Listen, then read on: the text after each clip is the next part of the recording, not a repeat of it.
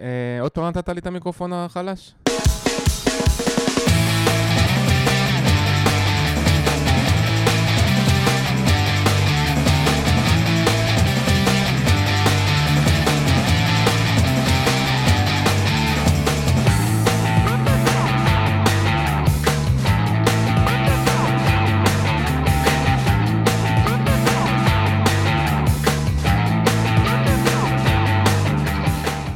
שלום, וברוכים הבאים לפרק מספר 10 של מפתחים חסרי תרבות. התאריך הוא ה-15 ליוני 2017, בוקר טוב לגל צלרמייר. בוקר אור אבי שעוד פעם לא הביא ואנגו חציוני. למה אתה מלשין עליי? מה, זה... איך, בפרה-הסיה. איך אפשר ככה להתחיל? אה, להתחיל? אה, אני פשוט עייף, אז אני לא- לא זוכר בבוקר. עייף זה, זה תירוץ של... של רווקים. אתה מדבר נורא בשקט. לא בטוח. שישמעו את זה.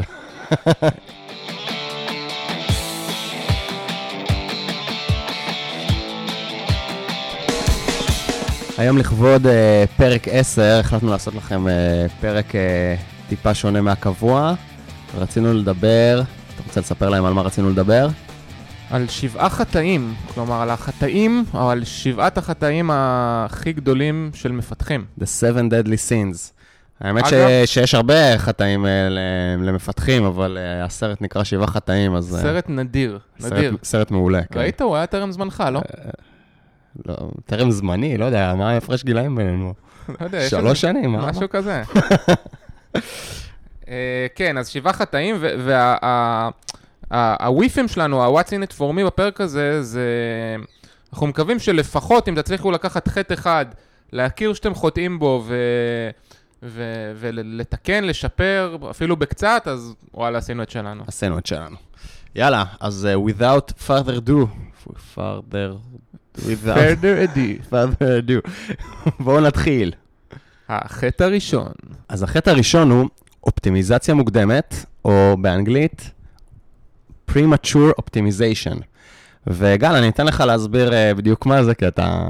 אני אמרתי שאני לא יודע מה זה. נכון, אבל עשית לי את הקטע הזה עם הרטרוספקטיב בפרק הקודם. הבנתי. אמ, אז אופטימיזציה מוקדמת זה בדרך כלל נטייה של אה, מפתחים לעשות כל מיני שיפורים בקוד או בפלואו, אמ, עוד לפני שבאמת הבנו אם השיפור הזה הוא נדרש, או אם הבעיה שגילינו היא, היא, היא מג'ורית וכדאי להשקיע בה. אמ, אתה, אתה, יש לך איזה דוגמאות ככה? כן, האמת שנראה לי דוגמה הכי, שאני רואה קורית הכי הרבה, זה קאש. קאש זה משהו שבכל, לא בכל, אבל בהרבה דיזיינים ש, שמפתחים אה, עושים, כולל אני אגב, כן, אני חטאתי בחטא הזה המון פעמים, אז אתה אומר, אוקיי, צריך אה, לשלוף את ה data מה database הזה, לעשות עליו processing, להעביר לשם, וזה, פה, שם, ותמיד אומרים, ובאמצע נשים cache, ואז מתחילים לחשוב איך ה cache יתנהג, ואיך נעדכן את ה cache, ואיך עושים ל cache אינוולידציה, דברים כאלה. ומלא מלא פעמים, אפילו הייתי אומר שמעל 90% מהפעמים, שמים cache במקום הלא נכון, מתכננים מראש איזשהו cache שכאילו, אף אחד לא באמת אה, יודע ששם הולך להיות ה bottleneck, ואז עולים ל production, זה לא עובד מהר, וכאילו רואים ש... מה, אבל יש לנו cache. אבל- רגע, אבל אני לא מבין, אם עכשיו אתה רואה איזשהו code review של מישהו ש...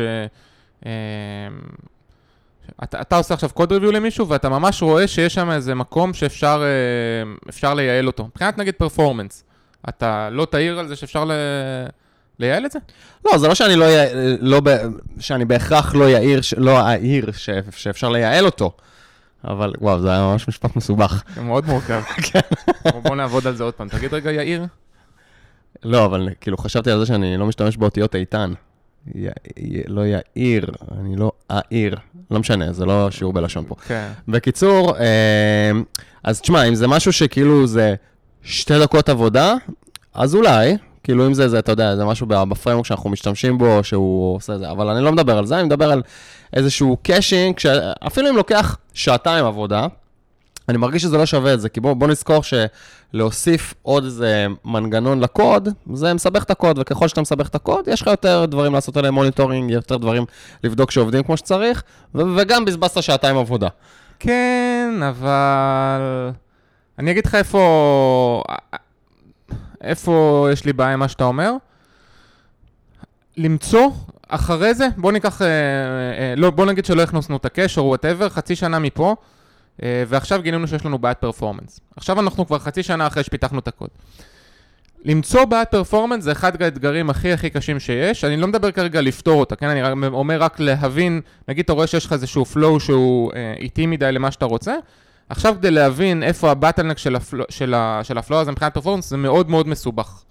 אה, וללכת עכשיו, לעשות את ה research הזה, ואחרי זה עוד לתקן את זה, כשכבר יש לך, אתה יודע, הדברים הם כבר ב production, אתה צריך כבר להיות מאוד מאוד זהיר בדרך שאתה עושה את התיקונים, זה מסובך, מורכב ועלול לעלות לך הרבה יותר. זה לא שאני לחלוטין לא מסכים איתך, פשוט, אה, אתה יודע, מהניסיון שלי, ואולי אה, המאזינים שלנו יחלקו עליי, אבל מהניסיון שלי, בדרך כלל כשאתה נכנס ל premature optimization, אתה מנסה לאפטם משהו לפני שאתה לחלוטין מבין את, אה, את הבעיה עד הסוף, כי אתה עובד עכשיו על פיצ'ר חדש, הפיצ'ר הזה יעלה ל production, ופתאום תגלה עליו כל מיני תכונות חדשות שאולי לא הבנת ב design. ויכול להיות שה... סתם, אני לוקח cache כדוגמה ל premature optimization, אבל יש מיליון uh, דוגמאות ל premature optimization שאפשר לעשות, נגיד, לקונפיגורציה כאילו מורכבת בטירוף, אני לא יודע, או תמיכה בריבוי שפות, כל מיני דברים כאלה, שאתה אומר, זה רק עוד שנייה להוסיף את זה, אבל uh, ain't nobody gonna need it. יש את הראשי תיבות האלה, YAGNI, you ain't gonna need it, אז uh, למי שלא מכיר. אז באמת זה משהו שכאילו, כדאי שישב בראש, האם כאילו שווה עכשיו להשקיע בעוד משהו, לפעמים אומרים, זה רק שעה-שעתיים, אבל בדרך כלל השעה-שעתיים האלה אה, הופכות להיות קצת יותר מזה. כן, כי גם צריך לבדוק את זה. וצריך לבדוק את זה, ואז, ואז אתה צריך לעשות monitoring, כי זה עוד פיצ'ר, לא יודע, הכנסת cache, הכנסת מנגנון שמעדכן איזשהו שדה, ש... אף אחד לא צריך אותו, אתה צריך להתחיל לנטר אותו, אתה צריך לכתוב עליו ולוגים, אתה צריך, כשמשהו מסתבך, זה פתאום הופך להיות ה prime suspect שלך. אז optimization, אני, אישית בעד לעשות optimization כשמגלים בעיה ולא להניח מה יהיו הבעיות מראש, כי הרבה פעמים למרות שאנחנו מדמיינים שהולך להיות bottleneck באיזשהו אזור מסוים, אנחנו אחר, אחר כך מגלים שזה לא האזור. הרבה פעמים כשאנחנו חושבים שהולך להיות איזשהו אה, פיצ'ר שאנחנו נרצה להוסיף לו א', ב', ג', זה לא בדיוק, ה, זה לא בדיוק המקום. אגב, זה גם נכון אה, לפיצ'רים, לפיצ'רים ממש, נכון? כלומר... זה לא רק עניינים, אה, אתה יודע, של performance או, או, או, או של scale או whatever, זה ממש, אתה יכול להסתכל על זה גם כשאתה עכשיו כותב פיצ'ר, כנראה שאתה לא צריך עכשיו לכתוב או, או, או, או לתכנן אפילו, אתה יודע, את ה full blown solution. אתה יכול, וכנראה עדיף גם לך, לך לעשות איזשהו MVP, או אולי קצת יותר מזה, נגיד 80 אחוז. אה, ואחרי זה לראות איך המשתמשים מגיבים לזה ולהוסיף לפי זה, לא? בקיצור, אה, אם אתם רוצים באמת אה, להיות מפוקסים ולעבוד על הדברים הנכונים, אז תמיד תזכרו את ראשי התיבות המוכרים בתעשייה, YAGNI, you ain't gonna need it. תחשבו אם באמת האופטימיזציה שאתם עושים היא באמת באמת נחוצה. והאם לא יהיה אפשר להוסיף אותה אחר כך. כי אם אפשר להוסיף אותה אחר כך, אז בואו, תעלו קודם ל production, תראו איפה הבעיות קורות, ואז תחליטו איפה אתם עושים אופטימיזציה. אני מבטיח לכם שהרבה פעמים אתם תגלו שעשיתם אופטימיזציה לאו דווקא במקום הנכון. יאללה, לקחנו. לקחנו. אז החטא הבא שלנו, אה, זה חטא שאתה מאוד אוהב. אני מת עליו. הכנה למזגן. בייחוד בקיץ. בייחוד בקיץ, כן.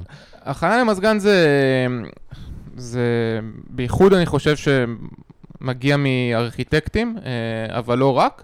אה, זה כשעכשיו חושבים על איזשהו דיזיין של פיצ'ר, של מערכת, אה, ככל שזה יותר מורכב אז ככה הכנה למזגן היא יותר משמעותית. ו...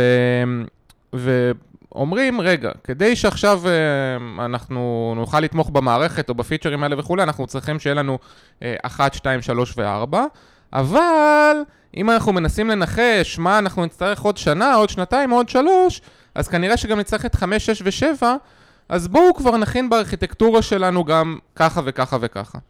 אמ, וכשעושים את ה... אה, אה, כשהולכים בכיוון הזה, אז אנחנו מגיעים לסיטואציה שאנחנו מבזבזים המון המון אה, אנרגיה וגם די הרבה זמן על משהו שאנחנו בכלל לא בטוחים שנצטרך אי פעם. האמת שזה כאילו מאוד מתחבר גם לחטא של האופטימיזציה המוקדמת. בעצם שוב אנחנו נכנסים פה, הפעם אם, אם קודם דיברנו על אופטימיזציה מוקדמת בקטע של לעשות את הקוד יותר יעיל, אז פה אנחנו מדברים על לעשות את הקוד יותר מלא בפיצ'רים, שלאו דווקא צריך אותם. אמ, עכשיו, אני חושב ש... זה... אם לא נחשוב על מה שאנחנו נצטרך הלאה, אמ, אתה יודע, בעתיד היותר בינוני הרחוק, אז זה גם בעייתי, כן? כי אנחנו לא יכולים כל שנייה להחליף, להחליף ארכיטקטי, ארכיטקטורה, ארכיטקטירה. ארכיטקטירה. האמת שמה שקורה לדעתי, כשאתה, מוס... כשאתה מנסה אה, לעשות כל מיני הכנות למזגן, אז אתה שוב חוזר למקום הזה ש... שאתה לא מספיק מבין את המערכת. אני חושב שדווקא הגמישות הגדולה בעולם התוכנה, אה, אתה יודע, לעומת נגיד אה, עולם הבנייה, שהרבה מהמושגים אנחנו לוקחים משם, ארכיטקט, אה, מהנדס וכאלה, אז בעולם הבנייה הכל מאוד מאוד קשיח. אתה חייב אה, להבין בדיוק בדיוק איך הכל הולך להיראות, ודווקא בעולם התוכנה אתה מאוד גמיש, אתה יכול אה, להוסיף דברים גם אחרי שכתבת, ואתה יכול קודם ללמוד איך המערכת שלך מתנהגת, איך היוזרים מתנהגים, איך השוק מתנהג, ואז להוסיף את הדברים האלה. אז כלומר, אתה אומר בעצם שבעולם ה... הבנייה אתה יכול קודם לבנות את המזגן, ואחרי זה לעשות לו הכנה. ובעולם של ה... שלנו אי אפשר. לא, לא, אפשר. לא, מה שאני אומר זה שכל ההכנות למזגן האלה של מה שיבוא בעתיד, הבעיה העיקרית איתם, איך שאני רואה את זה, זה שבעצם אתה, אתה עדיין לא מבין מספיק את ה-use case, כי אתה הולך ובונה ורואה איך משתמשים מתנהגים ואיך המוצר שלך מתנהג, ואז לפי זה אתה מחליט מה הפוקוס שלך הלאה, מה הפיצ'ר הבא החשוב. כשאתה עושה הכנה למזגן, אתה מתחיל להוסיף לך כל מיני אה, רעשים בקוד, ממש ברמת, ה, ממש ברמת הקוד, משהו שתצטרך לתחזק ולהתמודד איתו, ש, שלאו דווקא זה באמת מה שאתה חושב שהיום זה הפיצ'ר הבא או הדבר הגדול הבא, זה לאו דווקא מה שהולך לקרות. נכון, אבל בוא נגיד שבאמת, כלומר, הדבר ההפוך הוא גם בעייתי, נכון? אם אנחנו כן נצטרך עכשיו להוסיף אה, עוד פיצ'רים, לא יודע, עוד שלושה או ארבעה חודשים, אז לא נוכל עכשיו ללכת ולשנות את הארכיטקטורה שתכננו לפני שלושה חודשים, כי אנחנו רוצים עוד פיצ'ר אחד. קודם כל, קודם כל, תלוי, הרבה פעמים אתה כן יכול לעשות את זה, אני חושב שלפחות מהניסיון שלי, איפה שזה מאוד מאוד קשה לעשות את זה, זה במקומות או שיש לך המון data, שאתה צריך לעשות data migration, או שיש לך איזה client uh, library או JavaScript library, דברים כאלה שיושבים אצל הלקוחות, ואחר כך uh, אתה צריך כאילו איכשהו לדאוג שהלקוחות יתעדכנו, ואתה לא רק מעדכן בצד שלך. Uh, זה, ה, זה הבעיות שזה, אבל בגדול אתה כן הרבה פעמים יכול לעשות שינוי ארכיטקטוני. עכשיו, בוא נדבר... בעיניי, בעיני, אגב, אתה, המקומו, אני מסכים איתך לגמרי, כשיש data migration וכולי, אז זה מאוד בעייתי, אבל בעיניי הבעיה הכי חמורה היא, אתה לא יכול לעשות את, ה, את השינויים האלה, כשהארכיטקטורה שלך היא לא מספיק גמישה. נכון. אז אני, אני חושב שבאמת איפה שהייתי משקיע יותר, ושם אני מרגיש שהערך של זה גם יכול לבוא יותר לידי ביטוי, זה באמת בארכיטקטורה יותר גמישה ויותר נכונה. שם, שם כן הייתי משקיע הרבה, שם זה, זה הרבה גם עניין של craftsmanship, uh, של, זאת אומרת, uh, מיומנות מסוימת שאתה צריך להגיע אליה כדי לראות שפה יהיה מקום ש, שהוא לא מספיק גמיש כדי להרחיב אותו אחר כך. אגב, לפעמים, לפעמים, אתה יודע, לפעמים עדיף במודע ללכת למקומות שהם לא גמישים. כלומר, אני לא בטוח שכל, שכל סטארט-אפ עכשיו שבתחילת דרכו צריך ללכת לארכיטקטורה של מייקרו סרוויסים, רק כדי שאתה יודע, תהיה לו את הגמישות הזאת בעתיד. כי, כי בסוף זה גם עולה כסף. אז, נכון. כאילו, זמן או כסף או השקעה וכולי. אז יכול להיות שאתה יודע, לפעמים עדיף לעשות את ה-trade-off הזה וללכת לאיזו ארכיטקטורה מונוליטית בהתחלה. ואחרי שכבר יש מספיק דאטה משתמשים ובעיקר ידע של לאן, ה... לאן אתה רוצה לקחת את המוצר, אז לקבל את ההחלטות האלה של ללכת למקומות יותר גמישים. טוב, נראה לי שעל זה אני יכול לדבר איתך פרק שלם ואני, ואני לא אכנס לזה. אני כן רוצה אבל להגיד איך, איך אני רואה את זה ואיך באמת עבד לנו טוב פה באוריבי.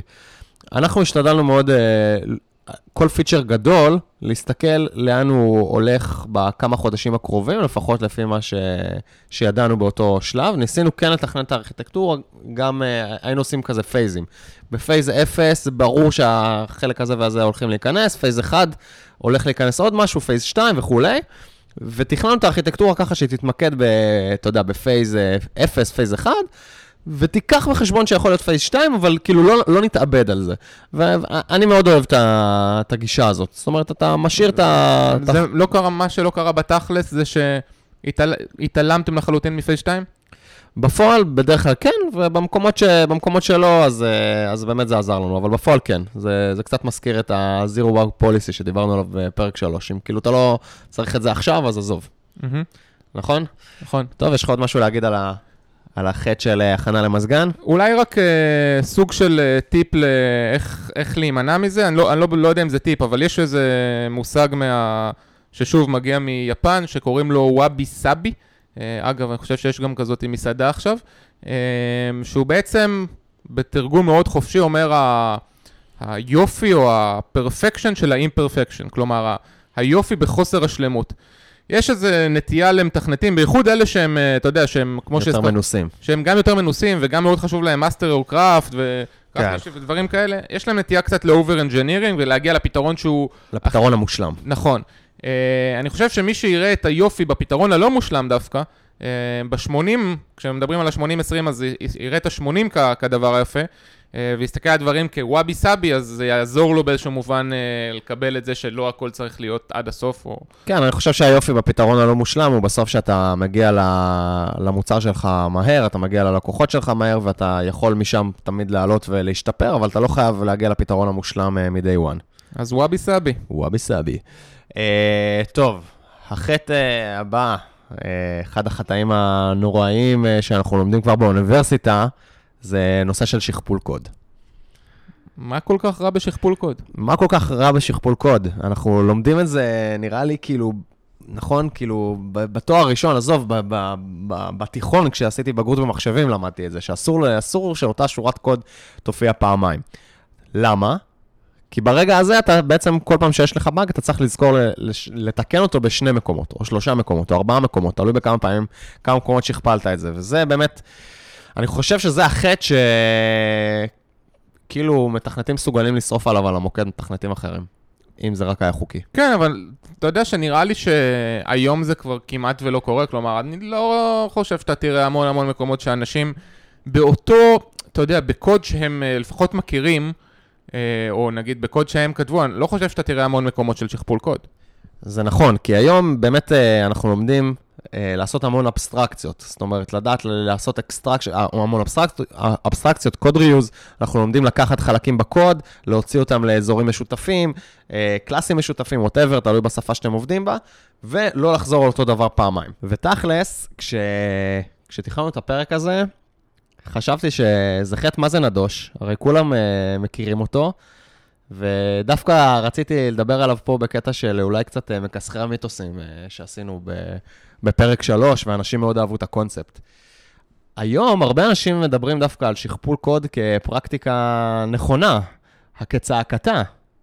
האמת שתוך כדי שאתה מדבר, אני נזכר באיזה, בכמה סיטואציות שקרו לנו לאחרונה, שממש הת- התלבטנו בצורה גם מאוד משמעותית, וגם היא הייתה כזה, בכל פעם, בכל פעם כאילו קיבלנו החלטה אחרת, היינו צריכים להחליט אם לעשות איזשהו פורק לקוד או לא, כלומר היה לנו, היה שיתוף של אותו קוד מכמה פלואים שונים, ומכל מיני סיבות היינו צריכים אה, להחליט אם אנחנו רוצים להמשיך לתחזק את השיתוף קוד הזה, או לעשות פורק, ו- ופתאום אני חושב, וואלה, אולי זה לא כזה טריוויאלי. אז אה, אני אגיד לך משהו ש...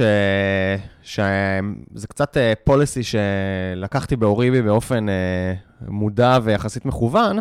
אז באוריבי באמת אנחנו עובדים ב-microservices, יש לנו כרגע משהו כמו עשרה microservices שמדברים אחד עם השני, ויש יש חלקים בקוד ש... שיכולים להיות משוכפלים בין microservices. עכשיו, למה עשינו את זה? ועוד עשינו את זה במודע, הלכנו נגד העיקרון של אה, dry, don't repeat yourself. הסיבה היא שבעולם של, דיברנו קודם על גמישות, שאנחנו רוצים לעשות ארכיטקטורה מספיק גמישה, ברגע שאתה כאילו דואג שלא תהיה שום שורת קוד שתחזור על עצמה אה, לעולם, אתה יוצר גם איזושהי, דיברת על נגיד לעשות fork, להוציא את זה לאיזשהו אזור משותף, אז האזור המשותף הזה הוא פתאום יוצר איזשהו coupling בין, ה, בין החלקים השונים שלך במערכת, כי אתה צריך לתחזק אותו. אחר כך, אם ב, בארגונים יותר גדולים, שבהם אה, כל אה, צוות אחראי על איזשהו microservice אחד או כמה microservices, פתאום יש את כל הספריות המשותפות האלה, שהופכות להיות כזה no man's land כזה, כאילו מי דואג להם, מי מטפל בהם. ולפעמים השכפול קוד הוא, הוא מאוד מאוד טריוויאלי ומאוד מאוד קטן. נגיד, איפה זה כאילו בהתחלה מאוד מאוד הציק למפתחים שלי? שהיה לנו enumים, ששני microservices מדברים באיזשהו enum, וצריך לשכפל את ה-enum, וכאילו ה-enum הזה מופיע ב- בשני הצדדים. ואתה אומר, אבל אפשר להוציא את זה לספרייה משותפת, וששניהם יחלקו, משו... אה, יחלקו את ה-lib הזה. ברגע שעשית את זה, עשית coupling בין חלקים שונים במערכת שלך. אז אני בעיקר חושב ששכפול קוד זה משהו שצריך להימנע ממנו כשאנחנו מדברים על לוגיקה מורכבת, דברים שבאמת יש להם איזשהו business logic מאוד מאוד uh, עמוק, ש, ששווה שלא יחזור על עצמו. אבל כשמדברים על דברים כמו enumים או, או data types, או אפילו לוגיקה יחסית uh, פשוטה של, לא יודע, לפרסר איזה string או משהו כזה, uh, הרבה פעמים לדעתי שכפול קוד יכול להיות דווקא פרקטיקה טובה. אני חושב שאולי דווקא להפך, כלומר, כש... כשיש לך business logic מסובך או מורכב, אז יכול להיות שאתה כן רוצה לשכפל את הקוד עוד פעם כדי לאפשר לך את הגמישות, גמישות בין הפיצ'רים השונים, בין ה-flowים השונים. אבל כשיש לך דברים שהם יחסית בסיסיים, אתה יודע, זה כמו שעכשיו אתה, יש לך, לא יודע מה, נגיד אם מישהו עובד ב-Java ויש לו את האובייקט, אובייקט, הוא לא ילך ויכתוב אותו מחדש, נכון? הוא פשוט ישתמש בו, יירש. אז דווקא הדברים הבסיסיים, אני חושב שהייתי רוצה שהם, אה, שהם יהיו, אתה יודע, לא משוכפלים, אלא עם קוד משותף, והדברים היותר מסובכים, שם זה כבר סוג של case by case. אני אסכים שלא להסכים איתך. וואבי סאבי. אני אסכים שלא להסכים איתך. כן, כי אה, בסוף הדברים המורכבים, אם זה באמת הביזנס שלך, אה, לא היית רוצה שסתם, נגיד יש לנו לוגיקה של איך אנחנו מחשבים אנליטיקות אה, סביב CTR, לא משנה, איזושהי מטריקה שאנחנו מראים ללקוחות שלנו. לא הייתי רוצה שזה ירוץ בכל מיני מקומות בקוד ויש שם חישובים שונים, וכאילו בכל מקום באפליקציה אנחנו נראה מספר אחר. אבל uh, פונקציה של, uh, לא יודע, לקחת איזשהו uh, חתיכת uh, metadata שיש לנו ועושה עליה parsing, לא אכפת לי שתחזור על עצמה, אם זה נותן לי decoupling יותר גדול בין החלקים השונים במערכת. כן, אז עוד פעם, זה נראה לי קייס ביי קייס, אבל אה, case. נראה לי שאתה יודע, יש לנו פה violent disagreement או משהו. כן, אתה מת על הביטוי הזה. או violent agreement, אני אפילו לא יודע איך נעבור, uh, נעבור לחטא הבא, זה כבר uh, חטא מספר 4, נכון? אכן כך. אז החטא הבא הוא התאהבות בקוד. כן, אני חושב שבאנגלית הוא כזה נקרא סוג של code ownership, נכון? לא, אני חושב ש code relationship אולי. code relation. code ownership זה לדעתי כשאתה לוקח אחריות על הקוד, אבל לא על זה אני מדבר, אני מדבר על ההתאהבות בקוד, שאתה... אתה רוצה לספר לנו משהו? אה, כן, זה, זה חטא אה, מקביל אולי לחטא ה-lust בשבעת החטאים המקוריים של הנצרות. אה, התאהבות בקוד זה בעצם ש... ה- שמתכנתים פשוט הופכים להיות יותר מדי emotionally attached לקוד שהם כתבו, ושוכחים שבעצם לקוד הזה יש, יש מטרה עסקית ולא מטרה אקדמית אה, פיוריסטית של אה, הנדסה, נכון? נכון. נכון. Uh, אני, אני אתן לך את הדוגמה הקלאסית שזה קורה.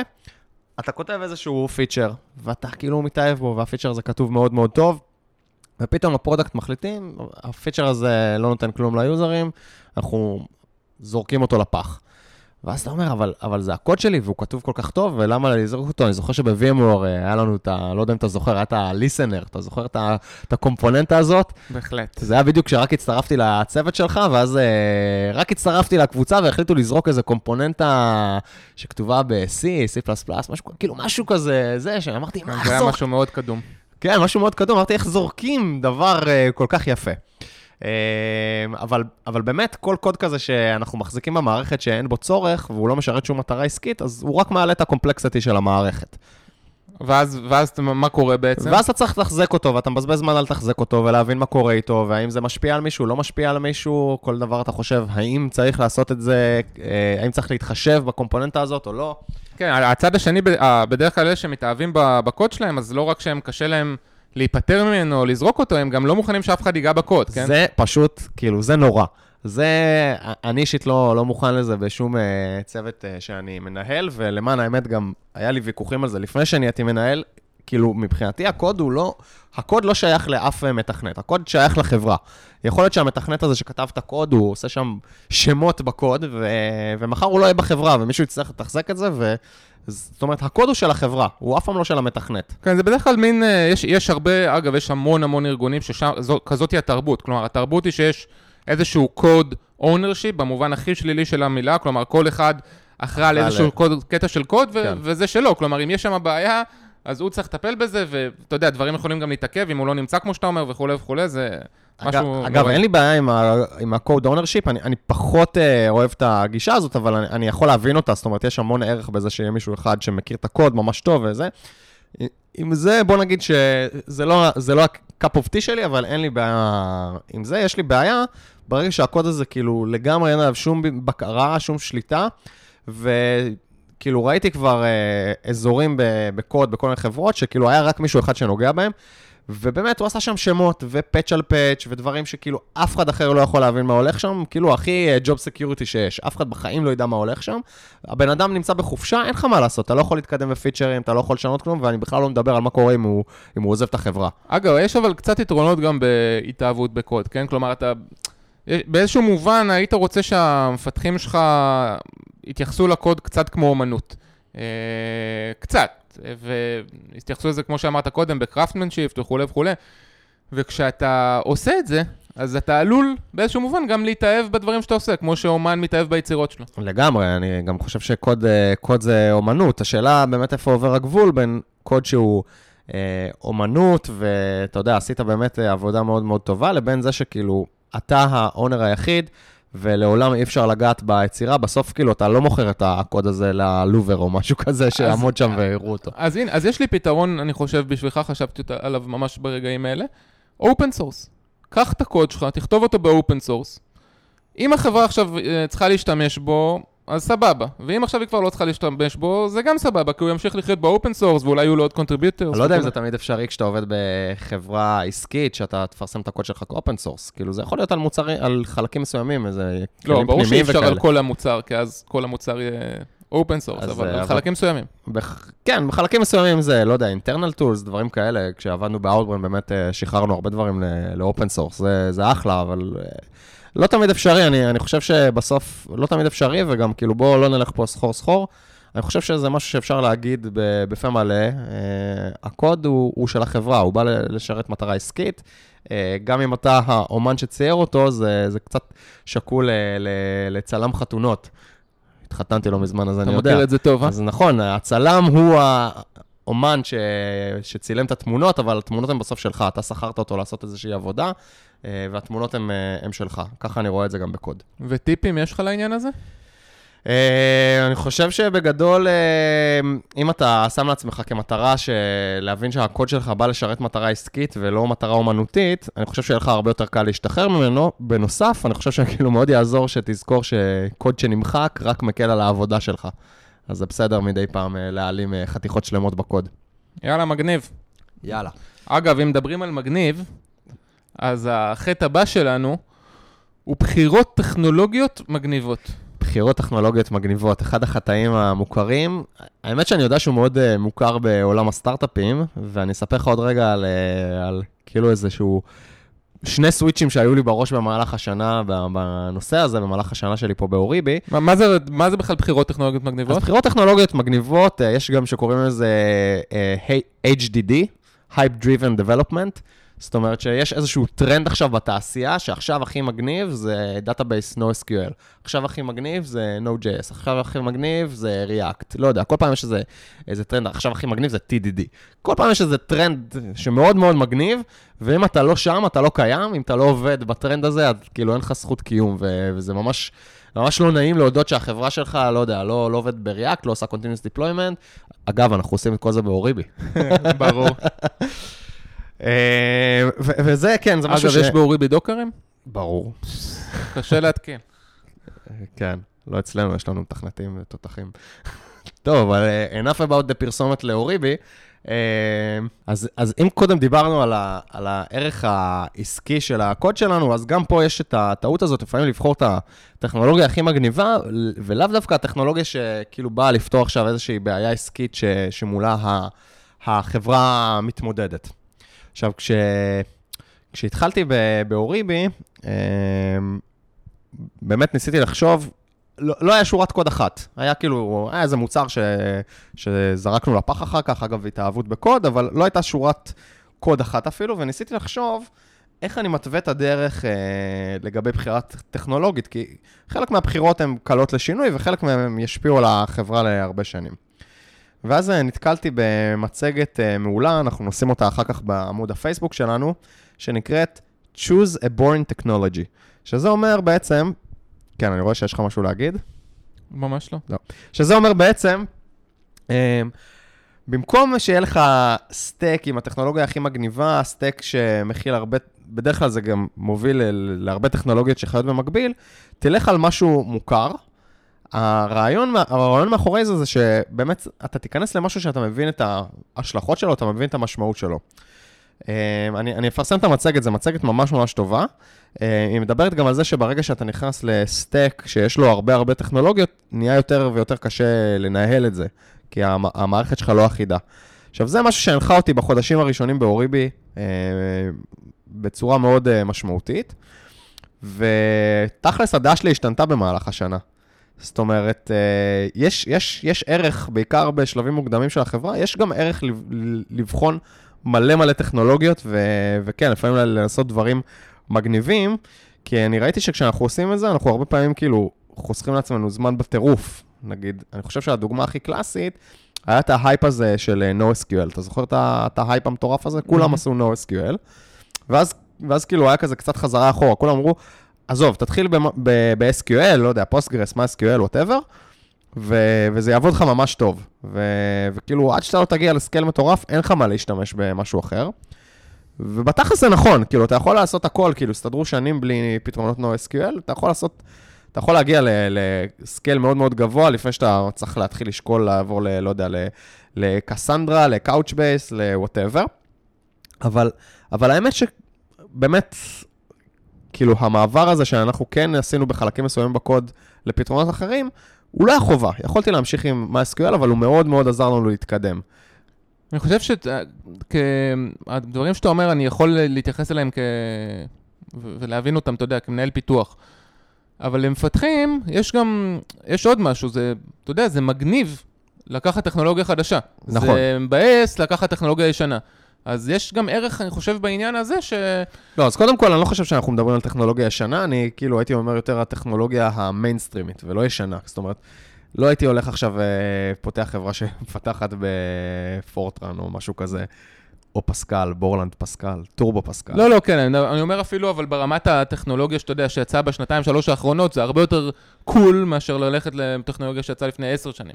אה, נכון, זה, זה יותר cool, ואני חושב שכאילו צריך למצוא את האיזון הזה ו, ולזכור, והאמת שאמרנו שמתישהו אנחנו נעשה פרק על בחירות טכנולוגיות, ואז אולי נרחיב קצת יותר. אה, מי שבינתיים רוצה לקרוא קצת אה, תמצית של הפרק, כתבתי על זה בבלוג שלנו, סטארט-אפיקו, אז אתם מוזמנים לעבור שם על בחירות טכנולוגיות. אני חושב שצריך למצוא את האיזון הנכון, זאת אומרת, אני גם לא הייתי רוצה לעבוד בחברה עם טכנולוגיה ישנה, כי זה מאוד מאוד יקשה על גיוס מתכנתים. אתה כן רוצה לעבוד על דברים מגניבים. ו- אבל... וגם יש עוד עניין, יש סיכוי, כאילו, לא בטוח, אבל יש סיכוי שאם אתה, שאם אתה תפספס טכנולוגיה כאילו חדשה או מגניבה, יש סיכוי שאתה תישאר מאחור. יש סיכוי, נכון. כלומר, זה... אתה יודע... אה, חווינו את זה ב-VMware. וזה יכול לקרות. אה, אגב, לגבי מה שאמרת קודם, חברות שהסקל שלהם הוא ממש ממש ממש... פסיכי, כן? כמו, אה, לא יודע מה, אה, גוגל ואמזון ודרופבוקס ופייסבוק, ו- ויש כאלה עוד איזה ארבע או חמש, הן בכלל יוצרות את הפתרונות הטכנולוגיים של עצמן, כן? הן אולי לוקחות דברים קיימים, אבל על זה הן תופרות דברים שהם... טוב, אבל פה אתה מדבר על אימפריות כבר. על, על כאלה שאין להם ברירה, כי, כי ה scale הוא כבר הוא דמיוני. נכון, אבל אה, זה, אני לא חושב שזה המצב, כאילו, יכול להיות ש... אני יודע שיש לנו מאזינים מה, מהחברות האלה, אבל, אבל זה לא מרב המאזינים שלנו. כן, יש מאות אלפי, לך תעשה עכשיו חתך. כן, לך תעשה עכשיו חתך. אז בגדול, uh, בנושא החטא הזה, אני הייתי, שוב, שם על השולחן, וזה חוזר הרבה בחטאים שאנחנו מדברים עליהם, מה המטרה של החברה. המטרה של החברה זה, זה איזשהו business model שהחברה מציעה, איזשהו product שהחברה מציעה. אמ, וזה מגניב לבחור טכנולוגיה מגניבה, אבל יש לזה מחיר. יש מחיר בזה שאתה צריך לתחזק דברים שהם עוד לא mature enough, או שלא ברור מה הבעיות שלהם, או שאתה צריך לתחזק הרבה טכנולוגיות במקביל. אמ, אז אני לא נגד, אבל, אה, אבל אל, אל תבחרו משהו כי הוא מגניב, תבחרו משהו כי הוא עוזר לכם. בואו נדבר על עוד חטא. אמ, מאזיננו ה-QA אה, נראה לי מאוד הזדהו איתו. החטא uh, שנקרא, זה אמור לעבוד, או אצלי זה עבד. וואי, זה אחד הדברים... אחד החטאים. אחד החטאים. מה, מה, מה הבעיה עם זה? זאת אומרת, מפתח ישב על המחשב שלו, ואצלו זה עבד, ואז הוא מעביר את זה ל production, ל testing, ל staging, whatever, ל-QA, וזה לא עובד, והמשפט הראשון שיוצא, אצלי זה עבד. אז או אצלי זה עבד, או, אתה יודע, אם מישהו שואל אותו, זה אמור לעבוד. כלומר, יש פה איזה סוג של, אה, אה, אתה יודע, no ownership כזה, או אני כזה... זריקת אחריות כזה. זה גם זריקת אחריות, אבל זה גם כאילו, דיברנו קודם על master your craft, זה הכי כאילו not to master your craft, זה לבוא ולהגיד, אלא, אני כותב קוד. אבל אתה לא... אתה לא חי בוואקום, כאילו הקוד זה... הזה רץ איפשהו ו... ו... והוא לא עובד. גם זה, זה יותר מזה. כלומר, אתה לא כלומר, אמנם מש, אתה... משלמים לך כדי לכתוב קוד, אבל זה לא משלמים לך באמת כדי לכתוב קוד. אתה כותב קוד כדי להגיע למטרה, כן? משלמים לך למטרה כדי... למטרה עסקית. למטרה אני חושב שזה עסקית, די. המוטיב של הפרק היום. כן, אתה, המטרה היא הפיצ'ר, כן? אם היה אפשר להגיע לפיצ'ר בלי לכתוב קוד, אז סבבה, אבל חלק מהעניין זה לראות שהפיצ'ר עובד, אז וואלה, כתבת קוד, תבדוק שהקוד עובד, תבדוק שהוא עובד בסביבות הנכונות, תכתוב את הטסטים שצריך. זה לא, כלומר, אמור לעבוד, זה בכלל סלנג שאמור לצאת מהעולם, זה צריך להיות, זה עובד. כן, גם, גם הקטע הזה, זה בסדר אם לא בדקת את זה על הכל ופספסת איזושהי בדיקה, זה, זה יכול לקרות, אבל כשאומרים לך, זה לא עובד והתשובה, אצלי זה עבד, אז כאילו הסרת כל, כל אחריות מבאמת לעשות את העבודה שלך. זרקת את האחריות על, על למקום אחר. התשובה הנכונה ל"זה לא עובד" זה, רגע, בוא נבדוק למה, ולא זה אמור לעבוד. כן, גם מה, מה המשמעות של אצלי זה עבד? ברור שאצלך זה עבד, כלומר, אנחנו מניחים שלא... שלא לא- זרקת איזה חתיכת קוד שלא עובדת. כן. כאילו זה אה, מפגר. אתה יודע, יש עכשיו גם בכלל, זה אה, טרנד שאני מאוד מאוד אוהב אותו, שהוא הולך אה, ותופס מאוד מאוד חזק ב- בשנים האחרונות, ש, שאומר שה, שהמפתחים own their own quality. כן. אה, dev-centric uh, culture, כאילו ש... כן. המפתח הוא במרכז והוא אחראי על הכל, כאילו, ל- ל- לנטר את ה feature שלו, להעלות אותו ל production. נכון, עכשיו זה לא אומר שאתה יודע שב, ב, שבכל הארגונים האלה בהכרח אין אנשי QA או משהו כזה, וגם על זה אולי שווה מתי, מתישהו לעשות אה, פרק בנפרד, אבל, אבל זה אומר שה-QA מתרכז בדברים אח- אחרים, כן? זה יכול להיות שהוא מתרכז בחשיבה שהיא יותר, אה, אתה יודע, מערכתית. מערכתית, או, או נורא אוטומציה, user experience, אה, וזה יכול להיות שהוא בודק אינטגרציות שאי אפשר לבדוק אותן בסביבה ש... על המחשב שלך, של המפתח. לדוגמה. אבל בגדול, ה-ownership של ה-quality צריך, חייב לשבת על מי שכתב את הקוד. אז בואו בואו נעשה איזשהו אה, הסכם קטן. בפעם הבאה שאומרים לכם שה feature שלכם אה, לא עובד, לא עובד ב production, לא עובד ב staging, לא עובד ל-QA, התשובה הנכונה זה, בואו נבדוק למה. ולא, אצלי זה עבד. הסכמנו. יאללה, סבבה. אז אה, בואו נעבור עכשיו לחטא האחרון שלנו, שהוא... החטא האחרון הוא הערכות זמנים. אה, הערכות זמנים. מפתחים, והאמת שלא רק מפתחים, אף אחד לא יודע להעריך. זה סוד. זה לא סוד. זה לא סוד? כי עכשיו אמרנו את נראה זה? לי שכולם יודעים את זה. כולם יודעים? אז אנשים באופן כללי לא יודעים להעריך. אבל מה, כל הזמן אנחנו מתבקשים להעריך. כלומר, מנהלים מבקשים מהמפתחים שלהם שיעריכו כמה זמן זה לוק... הולך לקחת להם, המנהלים של המנהלים מבקשים מהמנהלים, ה product manager מבקשים מה... מכל... מהארגון של ה-R&D, וכולם מבקשים מתי ה feature יהיה מוכן, מתי הגרסה תהיה מוכנה, וזה לא... כן, וזה, וזה גם מצחיק, כי אה, הרבה פעמים יש לך שיחות כאלה בצהריים, שאתה מדבר סתם על, אה, על הרכבת הקלה נגיד, ואז אתה יודע, אתה יכול לשמוע חבורה של מפתחים יושבים סביב השולחן, ו- ומקטרים על זה שאמרו שהרכבת הקלה תהיה מוכנה עוד שש שנים, אבל בפועל כולנו יודעים שהיא תהיה מוכנה עוד עשר שנים. עכשיו, לא שאני מזלזל בעבודה של מתכנתים, כי אני כזה בעצמי, אבל כאילו, בוא. לבנות רכבת זה קצת יותר קשה מלבנות אה, feature שעולה עוד שבועיים ל production, נכון? נכון. בגדול.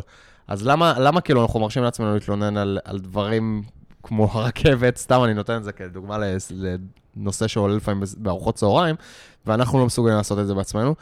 זה פשוט קשה, אין, אין ספק שזה קשה.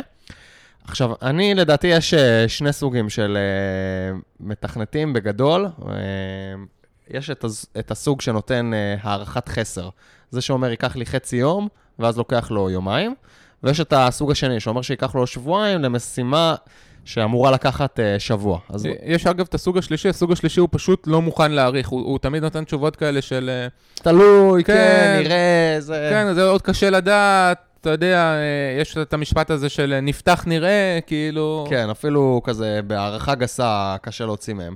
אני חושב שבדרך כלל אלה שנותנים את זה בהערכת חסר, גם שם אני מחלק אותם לשני סוגים, יש את אלה שהם מאוד נלהבים, והם כאילו, אתה יודע, פשוט מתים ללכת לעשות את זה, וזה נראה להם פיצ'ר קל, והם רוצים שזה אה, יתועדף, ולכן הם אומרים שזה שטויות, והם רצים לעשות את זה, ולפעמים גם ישבו עד הלילה כדי לגרום לזה לקרות. סוג אחר של מתכנתים שנותנים הערכת חסר זה כאלה ש... שלא רואים את, לא רואים את כל התמונה. זאת אומרת, מפספסים את ה... לא יודע, אולי יש מיגרציה לעשות, אולי יש בדיקות לעשות, אולי יש אה, איזשהו רכיב אחר במערכת שזה יכול להשפיע עליו. אולי זה קצת יותר מסובך ממה שחשבנו, כי הנטייה שלנו זה לחשוב שזה זה קל. מה, אני מכיר את הקוד הזה, אתה יודע, זה... זה... לא משנה. אה, זה, זה, זה לגבי הנושא הזה. הסוג השני זה האלה שהזכרת שנותנים הערכות יתר, אני חושב שזה בדרך כלל, אה, אתה יודע, זה או כאלה שלוקחים הרבה מאוד buffer־ים, אה, לוקחים גם buffer על, אה, כזה buffer־ים על, על סוף העבודה, כזה buffer כללי, וגם buffer־ים על כל אחד מה task־ים הקטנים, וזה מצטבר לאיזה מין משהו כזה לא סביר. כן, זה, זה בדרך כלל, באמת, כמו שאמרת, זה חבר'ה שאו רוצים לקחת buffer, או שאתה יודע, זה כזה תסמונת הסטודנט.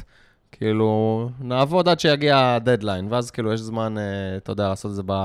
ברגוע, ולפעמים זה גם אה, נובע, אגב, מחוסר ביטחון. זאת אומרת, אתה חושב לך משהו הרבה יותר, הרבה יותר זמן מאשר מה שהוא אמור לקחת, כי פשוט אה, אתה לא יודע, אתה מרגיש שאתה מתמודד אה, מול הלא נודע. כן, אני חושב שהשורה התחתונה שלי היא שחוץ מזה שאנחנו, אתה יודע, שאנחנו, אין מה לעשות, אנחנו נדרשים, ל... נדרשים לדבר הזה, למרות שיש גם, אתה יודע, יש תנועה עכשיו שקוראים לה No Estimates, אתם יכולים לעשות uh, בטוויטר השטג ל-No Estimates, זה משהו שמגיע מהעולם של אג'ל uh, בעיקר, שהוא כזה מטיף ל- לא לעשות uh, הערכות. Um, אבל מה שה... א', אין לנו ברירה, כלומר, הביזנס רוצה שנעריך כל מיני דברים, וב', אני חושב ש... שזה בדרך כלל, וזה אני דוחף את המפתחים שלי לעשות, זה בדרך כלל מאוד עוזר לנו אה, להשתפר. כלומר, אם אנחנו עכשיו לוקחים איזשהו פיצ'ר שאנחנו צריכים לעשות אותו, ואנחנו יוצרים לו engineering plan, כן? אנחנו מתכננים איך אנחנו הולכים לעשות אותו, ומחלקים אותו באיזושהי צורה, ועל כל אחד מהחלקים נותנים estimation וכולי, ובסוף, או גם תוך כדי הפיתוח, אנחנו בודקים, רגע, מה לקח לנו יותר, מה לקח לנו פחות, אז אנחנו גם ככה משפרים את היכולת שלנו להעריך, אבל אנחנו גם משפרים את היכולת שלנו לעבוד, כי אנחנו מבינים איפה המקומות שלוקח לנו יותר, למרות שאנחנו חשבנו שאולי אנחנו עושים אותם יותר מהר, איפה המקומות שלוקח לנו פחות, ואנחנו יכולים ככה, אתה יודע, לטייב גם את הזמן שלנו, אבל גם את היכולות שלנו. כן, אני חושב שבסוף, אה, הטיפ שהייתי רוצה שתיקחו מפה, הוא העצה, זה שואלים אתכם מערכות זמנים, כי זה חשוב לביזנס להבין, לפעמים עדיף לו להשקיע בפיצ'ר מסוים אם הוא לוקח יותר מדי זמן, או עדיף לתעדף בצורה אחרת. אז אני חושב שהטיפ בסוף הוא, הוא תנו הערכות uh, זמנים ריאליות. אל תגידו, אל תיתנו הערכת חסר, ו- ואם אתם נותנים הערכת חסר באופן קבוע, אז אתם כבר יודעים שאתם כאלה. אז תכפילו ב-1.5, תכפילו ב-2, בכמה שאתם צריכים, כדי לקחת את הזמן לכל הדברים שאתם uh, לא חשבתם עליהם, כמו בדיקות ומיגרציות ו whatever. וגם אל תיתנו הערכת uh, יתר בהגזמה עם ה buffer־ים שלכם, כי זה, אני מרגיש שזה פשוט נראה לא טוב, זה כאילו נראה כזה, רגע, למה כל הצוות יכול להתקדם במהירות מטורפת, ו... ולך לוקח פיצ'ר שבועיים, שמישהו אחר אמר שייקח לו יומיים. אז כאילו שימו את זה במקום הנכון של הערכה ריאלית, לא מופרזת מדי, ו... וש... שעכשיו יצא שכאילו יש לכם שבועיים אה, לעשות דברים אה, ולשבת רגל על רגל, כאילו, כמו שאומרים. אה, זהו, אני חושב שבסוף אה, זה מה שיש לי להגיד על החטא הזה, אלא אם כן לך יש עוד משהו להוסיף. לא, נראה לי מיצינו. אז אה, without further ado, כמו שאמרנו, איזה שיפור. הטיפ היומי. אוקיי, אז, אז הטיפ היום זה טיפ שרציתי לתת, uh, בתכלס אני קצת גונב uh, מהפרק שעבר, שכאילו לא דיברתי עליו מספיק. הפרק שעבר דיברנו על רטרוספקטיב ואיך מפיקים לקחים, וקצת כאילו לא הרחבתי על נושא שמאוד חשוב לי, זה שגם לצאת בתחושה חיובית מה, מהרטרוספקטיב. אז uh, רציתי לספר שאצלנו, uh, בסוף כל רטרוספקטיב, אנחנו עושים כזה, מה עבד טוב השבוע, מה עבד טוב הספרינט, לא משנה, וכל אחד אומר מה, מה הדבר שהוא הכי נהנה לעבוד עליו, או שהוא הכי היה לו כיף מקצועית. ואיכשהו גם בתרבות שלנו נוצר זה שכל אחד מספר גם על איזה משהו אישי שקרה לו טוב השבוע. זה יצא לטיול עם הילד שלו, זאת קנתה כרטיס לאירוסמית, זה היה במידברן, אז, אז כאילו יוצא לנו גם... אתה היית לה... במידברן? לא, לא אני, לא אני. אחד, אחד החבר'ה שלי. חשבתי שאתה כאילו סופר קול. לא, אני לא כזה מגניב. אז יוצא כזה שגם, חוץ מזה שאנחנו באמת יוצאים מהרטרוספקטיב עם טעם טוב, יוצא גם שקצת יוצא לנו להכיר, אה, להכיר את החבר'ה שלנו בצוות קצת יותר טוב וקצת יותר אה, להתחבר. יאללה, מגניב. אז הטיפ שלי זה, תעשו את זה גם כן, הטיפ היומי שלי.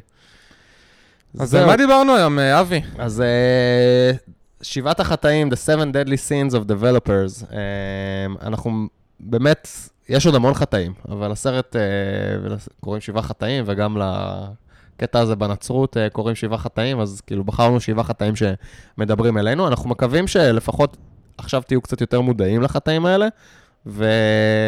ותדעו גם איך לא ליפול לבורות האלה. מגניב. Uh, אגב, רצינו לנצל את ההזדמנות הזאת כדי uh, להתנצל. להתנצלות קטנה, כן.